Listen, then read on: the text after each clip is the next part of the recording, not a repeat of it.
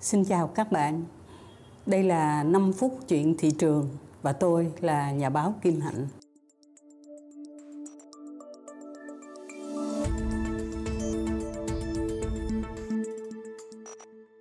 Tới năm 2050, tức là còn 28 năm nữa là Việt Nam cái khí thải carbon đó là bằng zero. Chứng chỉ carbon nó là cái gì? Vì sao mà Việt Nam chúng ta phải theo đuổi cái việc này? Thì hiện nay qua nghiên cứu tôi thấy có bốn cái nguyên nhân chính. Thứ nhất là chúng ta gây ô nhiễm dữ quá. Mà ô nhiễm hồi thời trước á thì ai gây nấy chịu.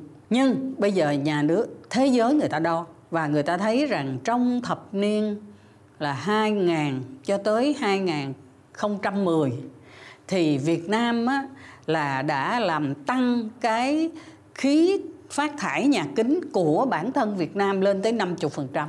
Nhưng tới từ năm 2010 cho tới 2020 là Việt Nam làm một lèo luôn gấp 4 lần cái khí thải nó tăng lên. Như vậy là cái món nợ á, từ năm 2010 là mình chưa trả mới tăng có rưỡi thôi gấp rưỡi thôi là mình cũng đã thấy nó cũng mệt rồi ha bây giờ nó tăng lên gấp 4 lần là coi như là quẹo xương sống luôn đó và cái nợ đó thì nó còn treo. Nhưng thủ tướng của mình là rất là tự tin nha. Đi tới hội nghị đó và nói rằng tới năm 2050 tức là còn 28 năm nữa, là Việt Nam cái khí thải carbon đó là bằng zero.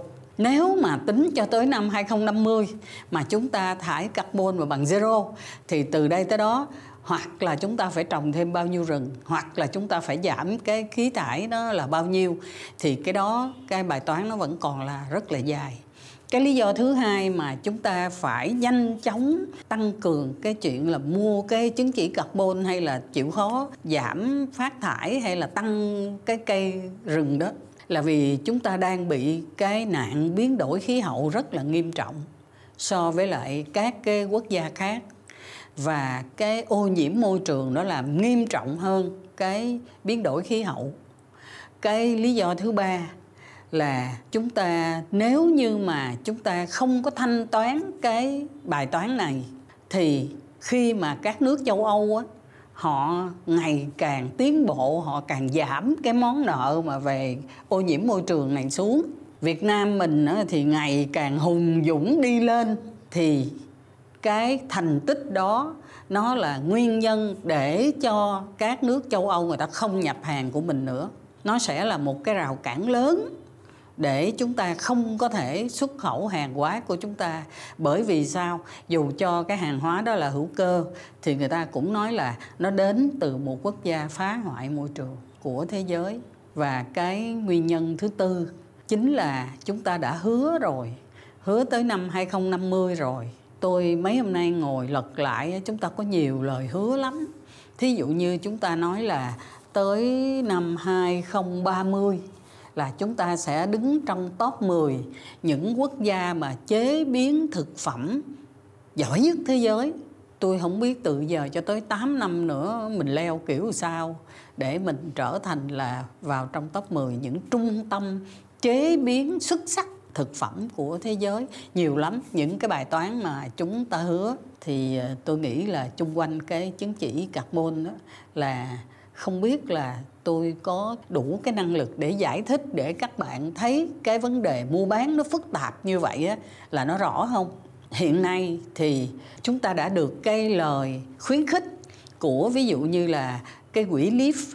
Họ nói là họ có thể uh, tài trợ cho Việt Nam 50 triệu đô. Với cái thời gian là 5 năm chúng ta sẽ đi nhận cái số tiền đó và đi mua lại cái tính chỉ carbon. Thí dụ như là một tấn carbon thì ờ, người ta đánh giá nó là 5 đô. Thì chúng ta có tất cả là ờ, uh, 10 triệu tấn cái carbon mà chúng ta đã thải ra đó, chúng ta sẽ phải xử lý trong 5 năm và người ta tài trợ cho mình là 50 triệu đô thì tính trung bình là bao nhiêu đó mình được một cái khoản tài trợ như vậy thì mình phải mua cái tính chỉ carbon đó bằng những cái hành động mà giảm cái phát thải nhà kính của mình nó như thế nào Chào tạm biệt các bạn. Hẹn gặp lại trong 5 phút tiếp theo. Chương trình được mang đến cho bạn từ hệ sinh thái maybe.vn, nền tảng cùng bạn kiến tạo những nội dung giá trị.